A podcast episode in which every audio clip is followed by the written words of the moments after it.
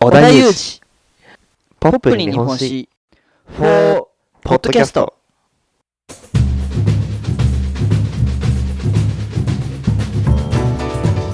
さあ、始まりました。ポップに日本史第44回。 44回、はい、ポップ担当岩崎さん、日本史担当遠藤です。よろしくお願いします。よろしくお願いしします。ます。は44回、い、44。ね、 44? はい。もう44だね。そうですね、この間なんかあれ ?40 回で喜んでた気がするんだよなって感じ。ね、うん、早いもので。早っ、怖っはい。年末にさ、はい、岩崎くんのさ、2021年の目標って聞いたじゃん。言いましたね。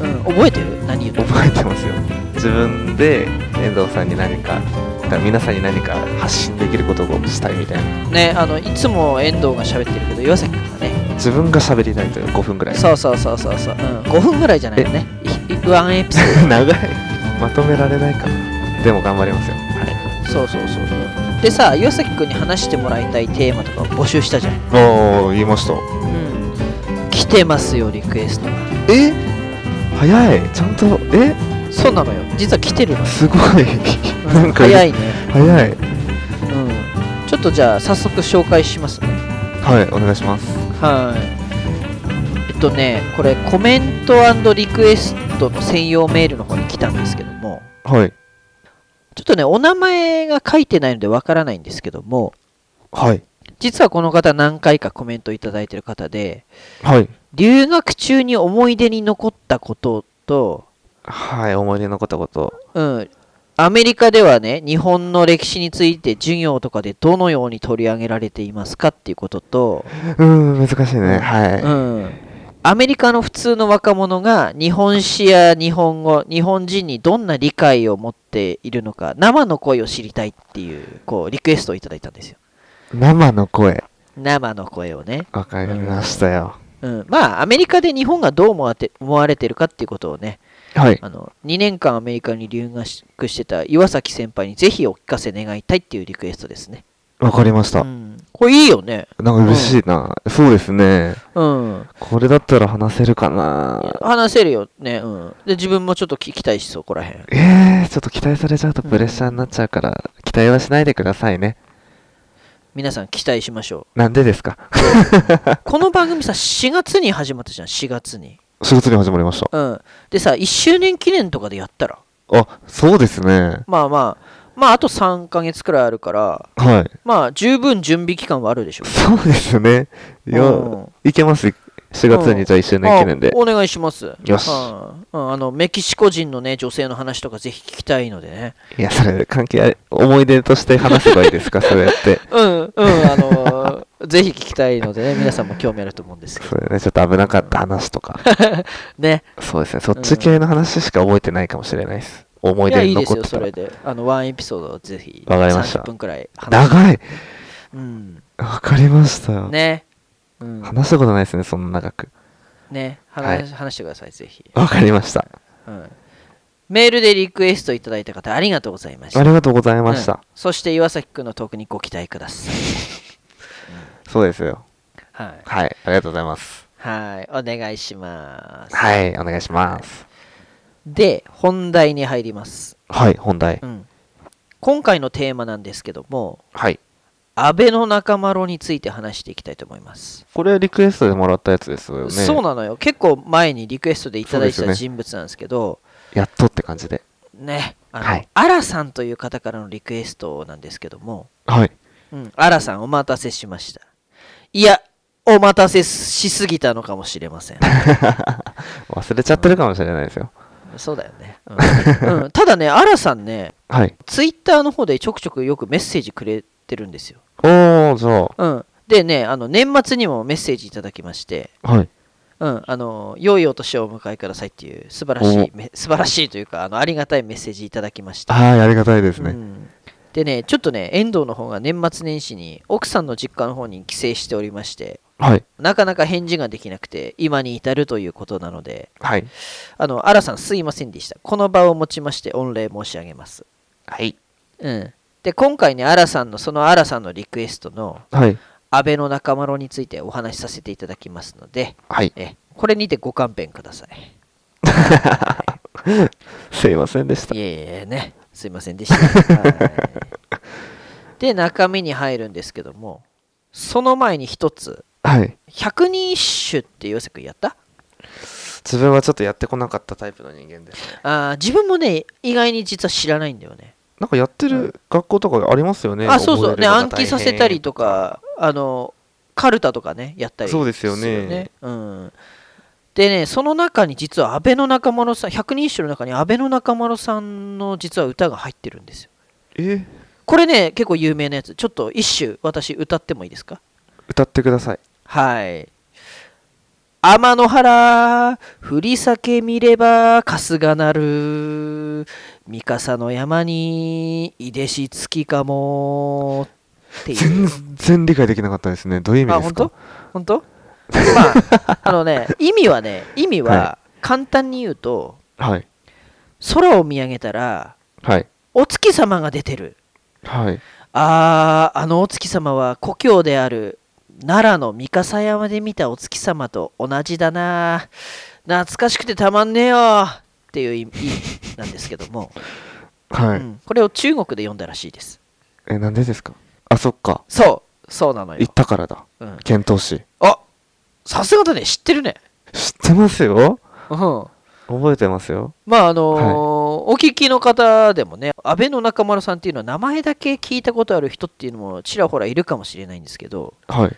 あの細かくはねじ分からないと思うんだよね、うん。うん、そして実は私自身も実は深くはね知らないんですよ名前は知ってたっていう。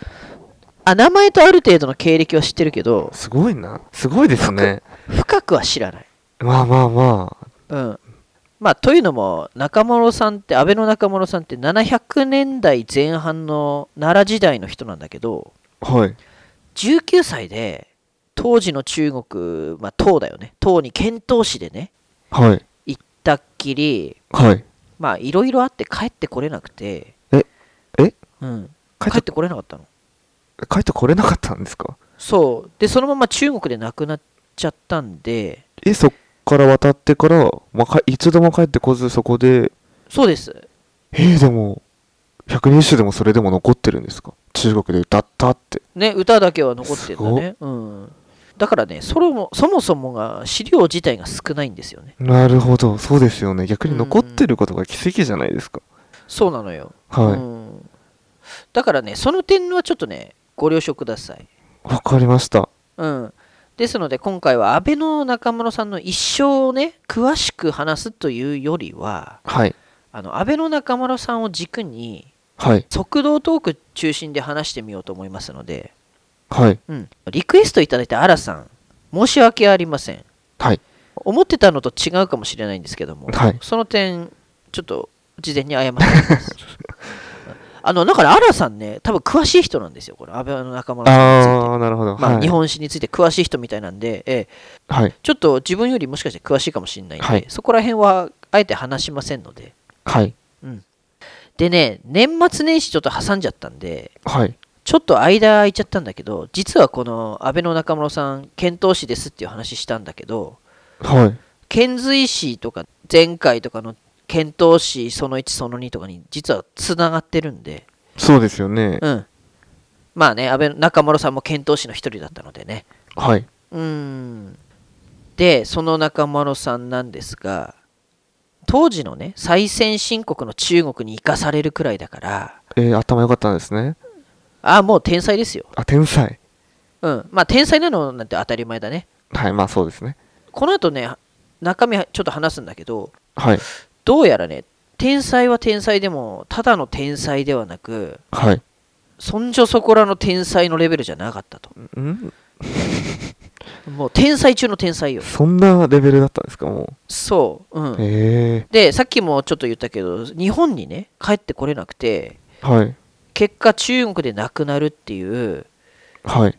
まあ、伝説になるには十分すぎる経歴の持ち主なんで、はい。うん、これでドラマになるくらいだと思いますよ本当にそんな壮大なんですか壮大です、ええうん、でねそんな壮大な男安倍の中室さんについてこれから話しますのでよろしくお願いしますお願いします。はいでまずはねはい。軽く本当に軽く中丸さんの生い立ちなんかをちょっと話していきたいと思います、お願いしますうん、生まれは698年はい奈良時代が710年からだからはい飛鳥時代の後期だねごめん飛鳥時代の後期の生まれです、飛鳥時代後期、はういんで中級貴族の家に生まれますあ上級じゃなくて中級そうそうそうそううんはいあのものすごく高い位の地位にはなれないんだけどもはいまあ今で言ったら環境大臣とか産経済産業大臣的ななんとか大臣にはなれるよっていえう、ー、すごいじゃないですかでもまあすごいんだけどね、うんはいしかもね超優秀な一族であもう家系的にもう一もう一族が超優秀だと、えだかー、らおじいちゃん父ちゃん、はい弟もそうだし、はいもちろん中室さん本人も優秀で、はいうん、超優秀な一族だったとうーんで中室さんの優秀さは群を抜いててはい当時のねはいえりすぐりの天才とか秀才たちが抜擢されるはい遣唐使はいこれになんと19歳で選ばれますやっぱりそれ若いんですよねその時代いでやも若いでしょだめっちゃくてちゃ19歳だよいや自分より年下ですようんちなみに遠藤が19の時ははい初めてのバイトをねはいミスドでやっ始めましたねこれね19歳 うん可愛いでしょ、可愛いですへえ可愛いですうよ、ん、女性たちに囲まれてねちやほやされててそうそういい思い出ですよ恋愛マスタそうです恋愛マスターの道がそこから始まりますからうん遅っーえ19で遅いですね、はい、岩崎君は19の時自分19のところは、うんあれですよなあれ留かあれ学だするために盗んだバイクで勉強走り走ってそれ違う15歳ですあ15歳かそれはそうか学校のガラスを壊して回ってたんだ19 え19歳でそれやってたらやばいですよ、やばいよね、うんその年にうんあすいません ああ留学か留学のい年やもうしでできなくてできなくてあできなくてできなくて、うん、浪人みたいなもんですよね留学浪人留学浪人してましたあー大変だったね、大変でしたね、うんまあ我々の話はどうでもいいんですけども、そうですよ、はいうん、とりあえずね 中諸さんははい19歳にして遣唐使として中国に留学することになりましたはいでこの段階ですでにすごいんですけどもはい遣唐使として中国に行ってからがさらにすごいんですよ、あ渡ってからがすごいんですかうん、はいでいろいろ中諸さんの伝説はあるんですけどもはいその中で一番すげえなって遠藤が思ったエピソードをご紹介しますお願いします岩瀬君あの華僑って聞いたことある華僑、えっとわかりますようん、聞いたことはあるかな仏教みたいなブー家の家訓ブーええのね華僑っていうのははい当時の中国の、はいまあ、高級官僚採用試験のシステムだったんだけどはいまあ試験だよねだから今でいう日本の国家公務員試験的なやつめちゃくちゃこう難易度の高い何人しか受からないやつそうそうそうそみうんそれそれなカンそニンれグそしてれたみたいなあそれそれそれそれそれああーはいはいはい日本人のね中諸安倍の中諸さんははいなんとね日本人だよ外国人なのにはいこの科挙に合格しちゃいます天才ですわすごいっしょすごいすごいですわ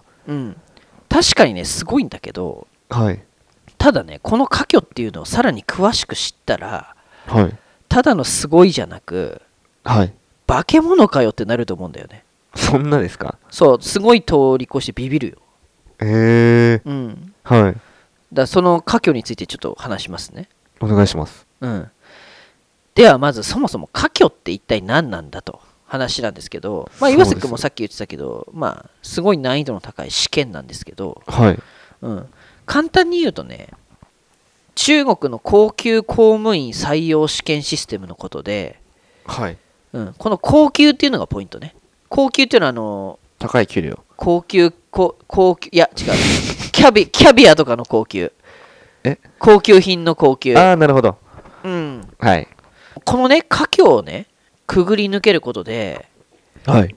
当時のね中国隋の時代から秦の時代の約1300年間の間この華僑っていうのは続く続いたんだけどはい。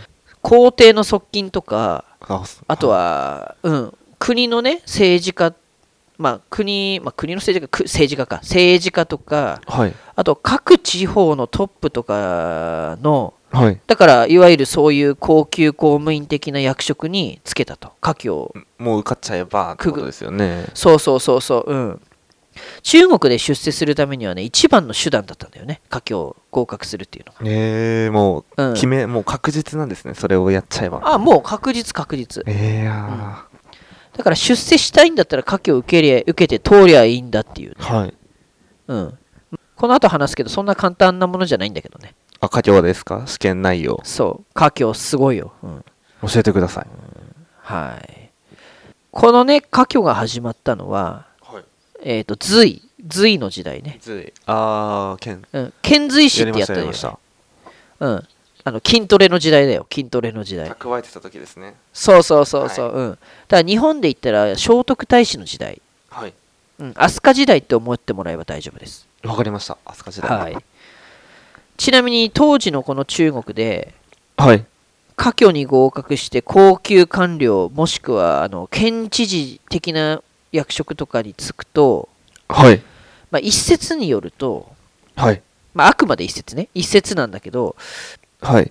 今の金額で数十兆円規模の財産を蓄えられたって言われているらしいですそんなもらえるんですかやばいでしょこれ数十兆円兆だよ兆億億とかじゃないようんやばまあ一説によるとだけどねはうんそりゃこれみんな目指すでしょこい。れなりたいです。ね皇帝の次ぐらいにもらえるってぐらいです。いや、皇帝の側近だったらもっとじゃないかな。だから、地方の県知事的なやつでも、はい。そこま数で。十兆円いけたらしいよ、やばうんあ。ちなみにこの数十兆円っていうのは給料だけではないからね。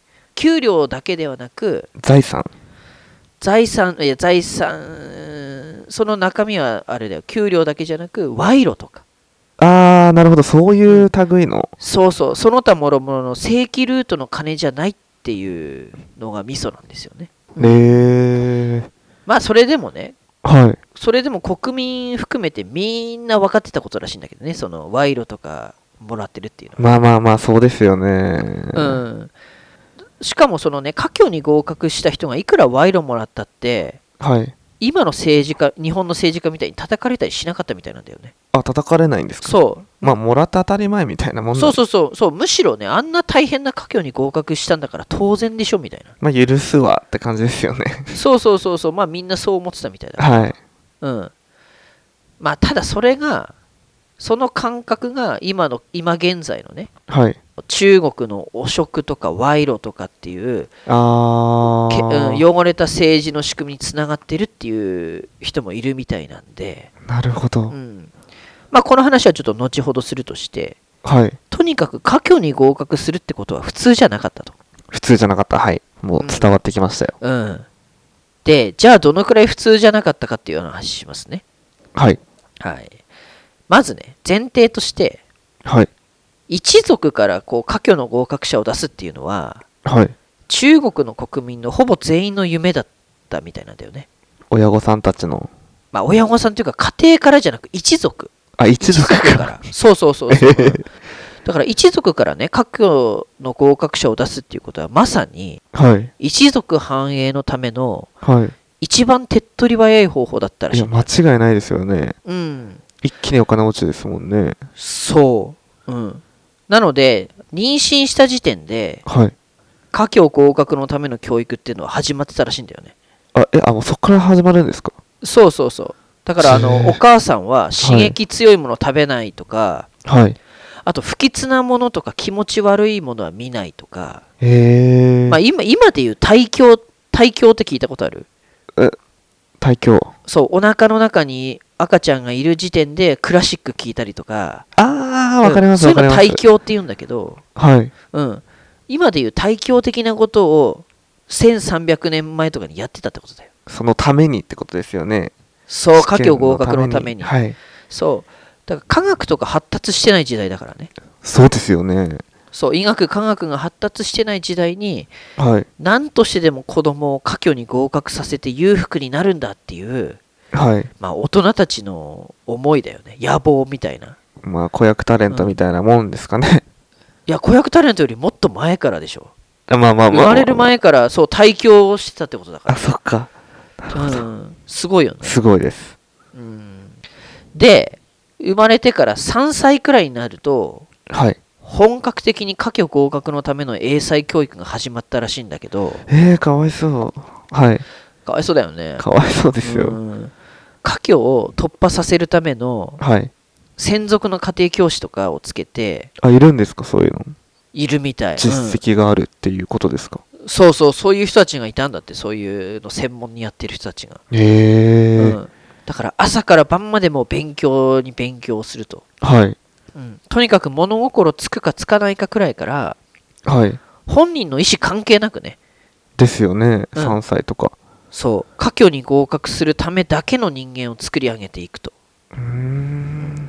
岩崎君そういうのってどうよ、いや、絶対嫌です。ね、もし岩崎君もしくは妹とかがそうされたらどうよえー、嫌ですよね。でもなんか、ね音楽とかそういう感じじゃないですか。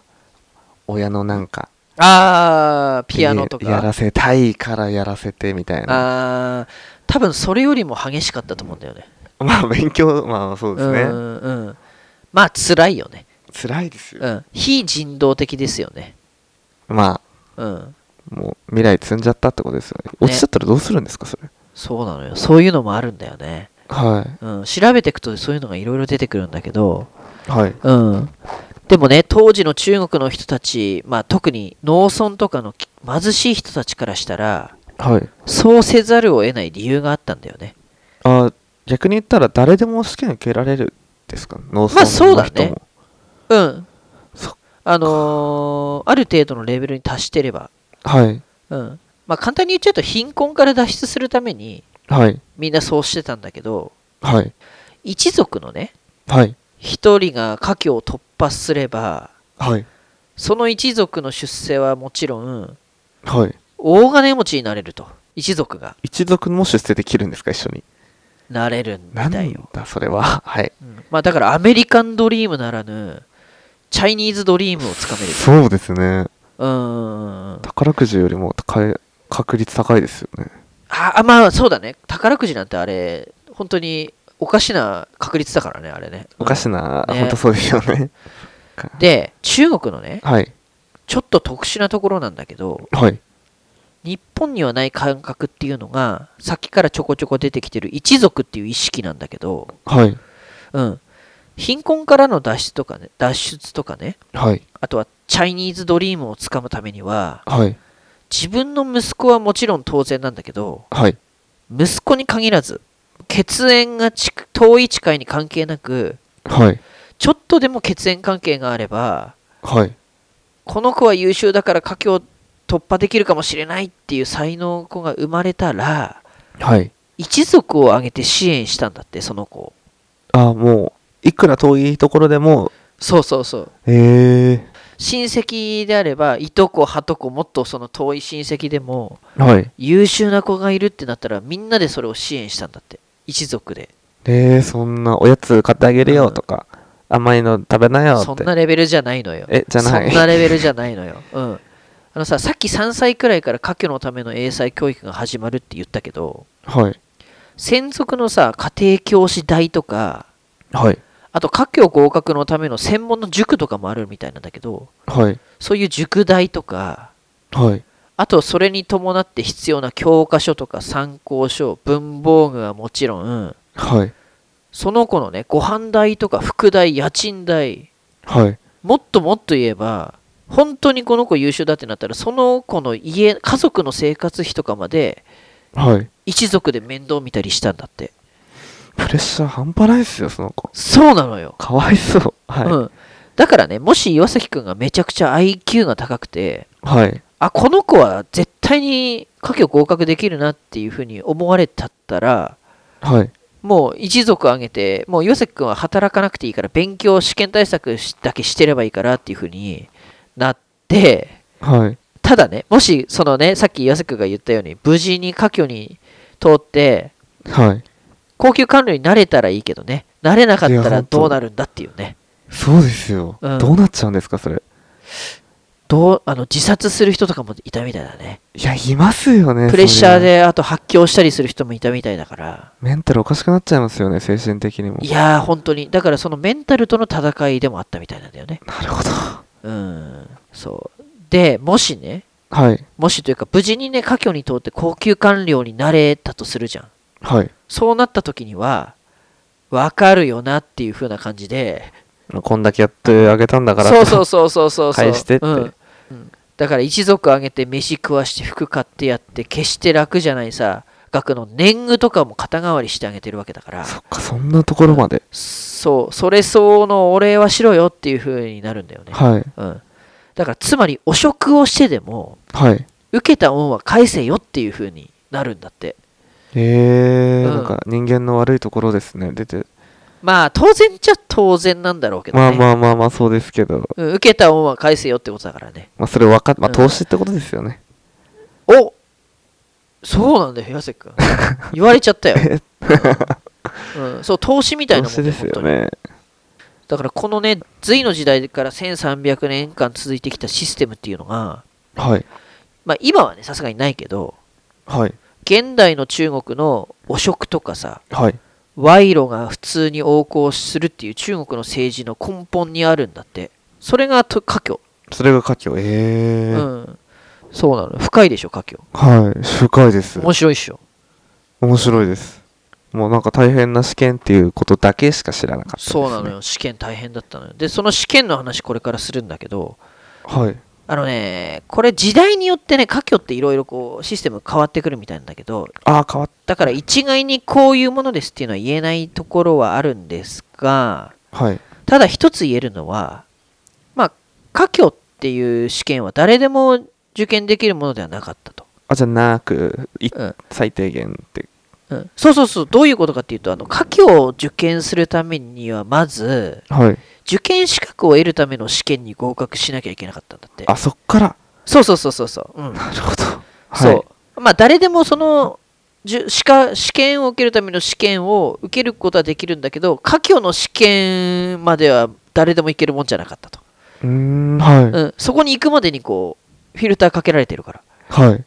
でしかもそのね科挙試験のための試験っていうのがこれまたいっぱいあったんだってあ、一次試験、二次試験だけじゃなくて、そうもう4つくらい、まあ、まあそこ時代によって違うみたいだけど、はいいっぱいあったと、もう無理ですもん。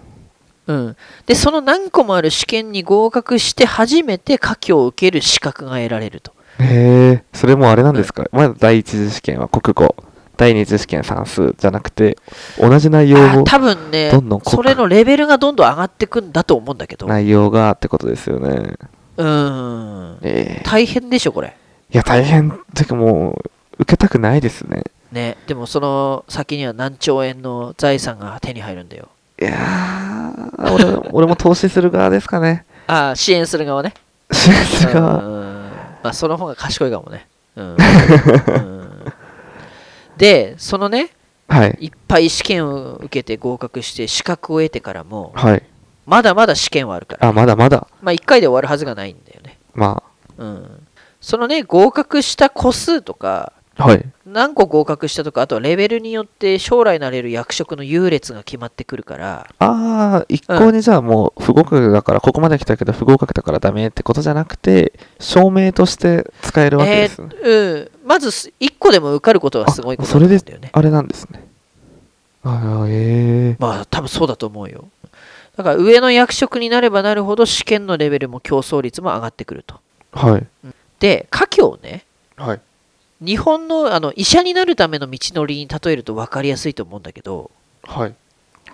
ヨセ君あの医者になりたいって思ったらまずどうします医学部に入ります。その通り医学部に入りますよねはい。うん、これを科挙も一緒で高級官僚になるためにははい。まずそのための大学とか学校に入らなきゃいけなかったんだよねあ、そうなんですかそうそうそうあの科挙を受けるための大学みたいなのがあったみたいだから、へえだからそれの試験に通んないといけないなるほど入学試験がまずあってそうそうそうそうそう、うん、そそこでキュッて絞られますねそしたら一気にそう絞られます、はいうん、これ医学部と一緒でしょそうですね医学部、だからあのー医学部受験するっていうのがまず第一条件だとはいでさそれで医学部に入るっていうこと自体もすごいでしょいやすごいですようんそれだけで頭いいなってはいそうそうそうそうそうそれと一緒で科挙を受験するための大学に入ること自体もすごいし難しい、うんうんうんだからその後さあの医者になるかどうかとかさはい高級官僚になるかどうかは別にしてはい医学部とか科挙大学に入学できただけでもエリートだったとエリートですよねそうそうそううんここまでは大丈夫かな大丈夫ですで入学した後もまあ医学部で消化器内消化器外科とか、まあ、内科とかとかそういういろんな専門を決めて勉強してさはい最終的に医師免許取るために国家試験っていうのを受けるでしょあ受けますうんこれも一緒で科挙と、はいうん、基本的には一緒なのではい科挙の大学に入って科挙の受験資格を得てからはいまあその後こう政治をやりたいのかもしくは司法をやりたいのかっていう自分の将来なりたい専門っていうのを決めてはい科挙試験を受験するとはいだから医者と一緒で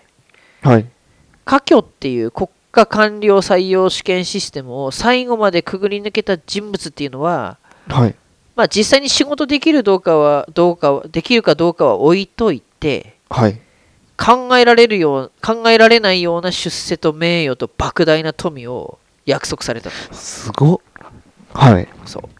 これが科挙です。これが科挙なんですねこれが科挙です。はいうん。でもあのまあ分かりやすいように医者になるためのプロセスと比較したけど、はいまあもっと複雑で段階も何個もあるからまあ医学部入るよりも大変だったってことですよねだと思いま単す。純にはいうん。まあものすごく狭き門で難しいっていうことだけは伝わったかな。いやもう全然伝わりましたうん。はいで。何回も言うけどこの科挙に合格さえすれば出世は確実だし大金持ちになることも確実なのではい岩崎君もちらっと言ってたけどカンニングする人も出てきますなんか米粒にめっちゃ書いたりするやつですよねなんか知ってるね。あそういうの好きなんですようん。あカンニングがね。 はいカンニングは好きですじゃないですうん。 このね、カンニングの方法とかもね、調べていくと結構面白い話がいっぱいあるから、はいうん、ただちょっとね、今回は時間の関係上割愛しますけど、はいもし興味ある人いましたら調べてみてください。うんそうですねちょっと調べようと思いますうん。替え玉受験とか、はいあと、コネ使って賄賂を試験官に送ったりとか、はいこういろいろあって面白いんで。うーんただ一つ言えるのは時代によって違うけど、はいもしカンニングとか替え玉が見つかっちゃったら死刑ですんで。あそこまでしてそうです。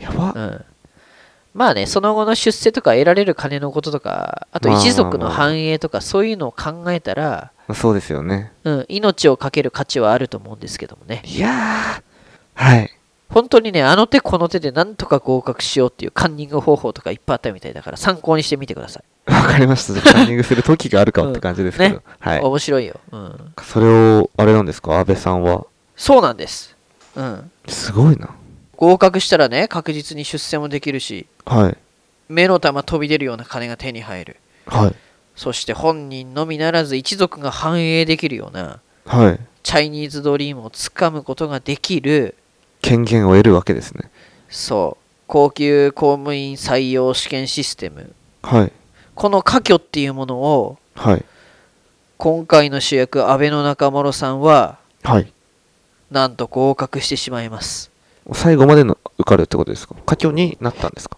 えっ、ー、とねこれね最終的に皇帝の側近になるんで多分一番上の位のやつが受かったんだと思うんだよねあ皇帝側近になるんですかそうですすごすいごっうん、科挙にね合格するためにはねはい普通15年くらいかかるって言われてるらしいんだってあ勉強するのが勉強そうそうそうそう、はい勉強し始めて合格するのに平均で15年くらいかかるとはいにもかかわらずはい安倍の中室さんは中国に渡ってからはい。約5年で合格しちゃいますすごっ外国人なのに学校に入って、そこから勉強して、渡ってから5年だから20。すごいよねだからすごい24歳死後くらいで合格しちゃうとはい。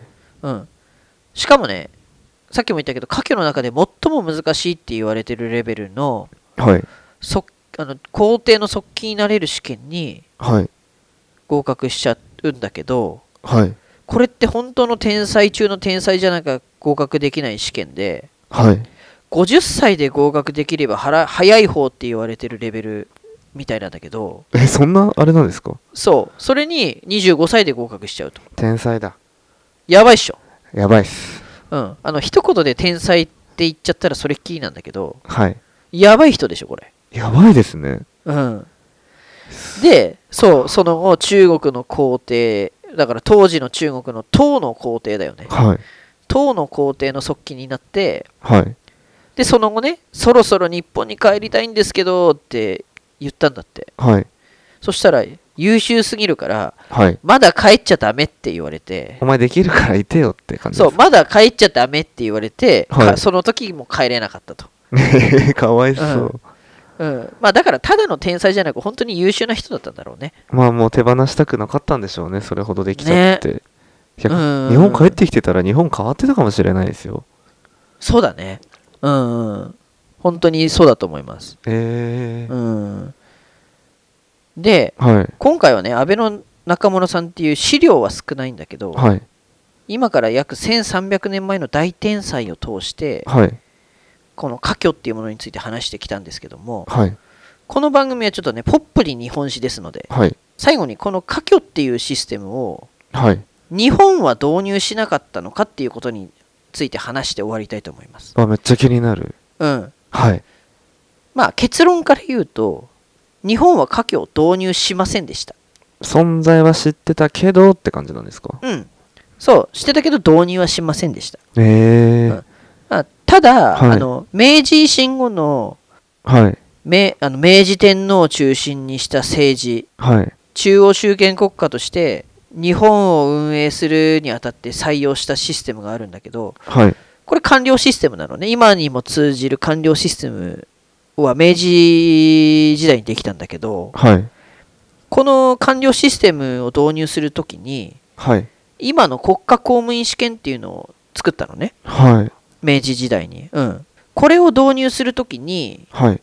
多少ではあったらしいんだけど中国のこの科挙をはい。見習ったんだってええちょっと真似したみたいなもうでも逆に、俺、家業いいと思いますよね。みんな平等にチャンス与えられてるってことですもんね。そうそうだね平等だねシステム的にはですよね。うんでも日本は導入しなかったんだよねやんなかったんですうね。はい。んなんでさ、まあ、当時の遣隋使とか遣唐使を送ってたさ飛鳥奈良平安時代の日本はさはい。当時の最先進国中国の科挙システムっていうのを導入しなかったのかななんでかな岩崎君えーっと、やっぱり、あれじゃないですか。地位を守る、その、上の人たち。おう既得権益だ既得権益です。うん あでもうん言わんとすることはわかるわかります、はい。うん、でもね、そういうことなの、本当ああ、に。うん、まあ、理由はね、あのーこれこれこういう理由があったから導入しなかったっていうのは、はっきりとは分かんないんだけども、はい。おそらく、まあ、当時の日本の政治システムに合わなかったっていうことだと思うんだよね。まあそうですよね。簡易12回でしたっけんあ、簡易12回うん。あれとかも別にテストとかじゃなくて単純にできるやつがあって。そうだね、うん。あのーテストとかはなかったと思う。うん。これはあくまで遠藤が思うっていう話なんだけど、はい。と遣唐使をね派遣してた当時の日本っていうのは天皇を中心にしてはい。貴族がこう政治を行ってたとはい。貴族政治だよねそうですね。うんうんまあ一時期ね天智天皇とか天武天皇とかっていう強い天皇が政治を行ってたっていう時期はあったんだけどはい。基本的には貴族はい。まあ有名どころでいう藤原氏とかがね、ああ、はい。まあ、政治を行うっていう制度が確立してたと、そうですよね。うん、だからそこにねあえて試験に合格さえすれば誰でも政治を行えるっていう制度を導入しようとは思わなかったんだろうね。まあまあまあまあ、そうだと思いますよ。うん、だから岩崎君がさっき言ってた既得権益を取られたくない人たちがいてはい。そんなの導入しなくていいってなったんだと思うんだよね。はい。でさしかも平安時代以降はさはい。あの鎌倉時代から江戸時代までさ武士が政権を握ったでしょ。ブッシュでしたね。うん、だからそういう状況だったからはい。中国の科挙制度っていうのの入る余地はなかったんだろうね。まあまあまあまあまあ、そうですよね、別に。でももしね中国の科挙制度が日本に導入されてたとしたらはい。日本はどういう影響を受けてたかって考えるとはい。これねヨセ君どうなってたと思ういい国になってたかな日本は。ええまあもしっていうね話だから答えなんてないんだけども。まあそうですようね。んその場はもしかしたらどうなってたかな良くなるけど、うん今の日本は多分ないですよね。そうだねすごいざっくりしたあれだね。鎖国とかしてないと思い ます。ああ まあつながるかもねそこにね。そこに繋がりますっていうう、んそこぐらいしかそれが岩崎君のあれね持。論です。うんなるほど。はい。じゃあ、遠藤的にはなんだけどお、願いします。うん深あいやつのね、よくはなってなかったんじゃないかと思うんだよね。え、わーいですかうん。まあだから、少なくとも政治腐敗は、はい。今より起きてたんじゃないかなと。うん、結局は、うん、ほらさ、あの、最初の方に言ったけど、中国でもさ、はい。科挙制度が影響で賄賂とか汚職が広がってるっていう話しおしたの覚えてる覚えてます、最初の方覚えに。てうん。ます。はい。だから、一族のさ、優秀一族の優秀な人をさ、はい。支援してその人がもし科挙に通ったらはい。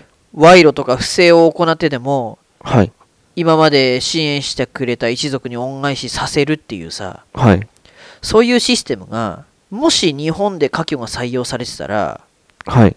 怒ってたんじゃないかなといや、そうだと思います よ。ね怒りますよ。だからま何兆っていう額の金を貯め込む賄賂とかで貯め込むっていうさはい。中国ほどの桁外れの汚職まではいかないと思うけどもはい。うん、あのいわゆる政治の腐敗みたいなものははい。い今、まあ、今でも多少はあるんだろうけども今よりも、今よりも増えてたと思うんだよね。いや、うん、アグリーですよ。ねはい。それっていいことではないでしょ。いや、いいことじゃないです。うんねなんか、はい。あまり良くないなと思いますけど。まあ、ちなみにね韓国ってねはい。華僑を導入して政治腐敗が起きたっていう典型なんだけどあ、やったんですか韓国は華僑。そう韓国ってそうなの,、へーあの韓国ってね歴史的に基本的にずーっと中国に作法体制って言ってはい。いわゆる親分子分の関係を取ってて中国と、はい。まあ、もちろん韓国が子分の、はい。うん、そういう政治システムの中ではい。中国風中国の政治をすごい真似してるところが多くてはい。華僑も導入してたとえー。だから韓国の政治もさ今でも基本はコネと賄賂と汚職にまみれてなんかそういうイメージあるかもしれないです。はい。ねあの韓国の歴代大統領が自殺したりさはい。あの死刑にされたり暗殺されたりっていうニュース見たことない見たことあります。でしょあの、はいその背景にははい。中国と同じで華僑システムの後遺症がはい。少なからず今でもす政治に影響してて、はい。うん、汚職とか賄賂政治がなくならない原因になってるんだって韓国でも、すごいですね。そう、繋がっちゃうんですね。そうなのよ、うん根強く。そうだからつくづく日本は華僑を採用しなくてよかったと思いますよよかったですね、そう考えたら。ねえ、うん、鎖国とかいう問題じゃないですわ。うんそうなのそんな広い国分かんないよでどっかでね歴史でつながるから分かんないけども まあまあまあ。まあまあ直接的なこと言うと政治腐敗がもっともし火器を導入してたら起きてたんじゃないかと。いや、素晴らしい答えでした。よし。まああと学歴社会っていうのもそうだよね。まあまあまあ、それはありますけどね。うん。まあ今も日本若干学歴社会って言われてるけど、はい。もし科挙が導入されてたっていう歴史があったら、はい。今よりもさらに学歴重視っていうのがあっただろうね。まあ、韓国とかまさにそうですもんね、そうそうそうそうそう、うん、受験戦争みたいなそうそうそう大学に行ってないやつはクズ的なね、辛いはい、うん、だから結果論なんだけども日本は科挙を導入しなくてよかったとはいはいそういうことになるかなと思いますわかりましたはいということで今回は安倍の中村さんをテーマにはい科挙っていう高級官僚採用試験システムの話をしましたはいいかがだったでしょうかえ楽しかったですなんか、ねあまり本当名前も聞いたことない人だったんですよ安倍の中村さんねうん自分のんなんか安倍安倍の中丸さんうんえどんな人なんだろうってめっちゃ思ってたんですけど天才だったんですね、やべえ人だったんとですねそうやべえ人だったんですよちょっとなんかう細かいこともそれだけじゃなくて知りたくなりましたね、中丸さん、はい。あ、よかったです。はいなので次回も安倍の中村さんやればそのお2おで。やるんですね、うん、今回はね、その安倍の中村さんの基本情報っていうのが入ったと思うので、はいもう少し踏み込んだ話を次回はしたいと思いまあす。わかりました楽しみに、はいじゃあ待ってますね交互期待ですね。はいいやー、それにしても岩崎君はい政治腐敗はさ、多少あるけど、はい我々がたまたま生まれ落ちたこの日本がさ、はい中国とか韓国みたいにあの乱れまくってる政治じゃなくさ、はいしかも学歴こそ神田的な世の中じゃないさ国でよかったよねいやよかったですようん日本に生まれてよかったでしょえよかったですねはいえよかったでしょじゃあ最後にさはい織田裕二風に日本に生まれてよかったをもらっていいえー、うん日本に生まれてよかったはいお願いします日本に生まれてよかったー似てる似ていやるこれえ苦情きますよマジでこれ私からは以上です最低もうこれや だはもうはい、ありがとうございます。はい、では、いはい第44回、はい安倍の仲間ろ、はい基本情報その1ということで、ありがとうございました。ありがとうございましたもうはい、バイバイ。きたー似てるじゃないですか。なんで俺に言わせたんですか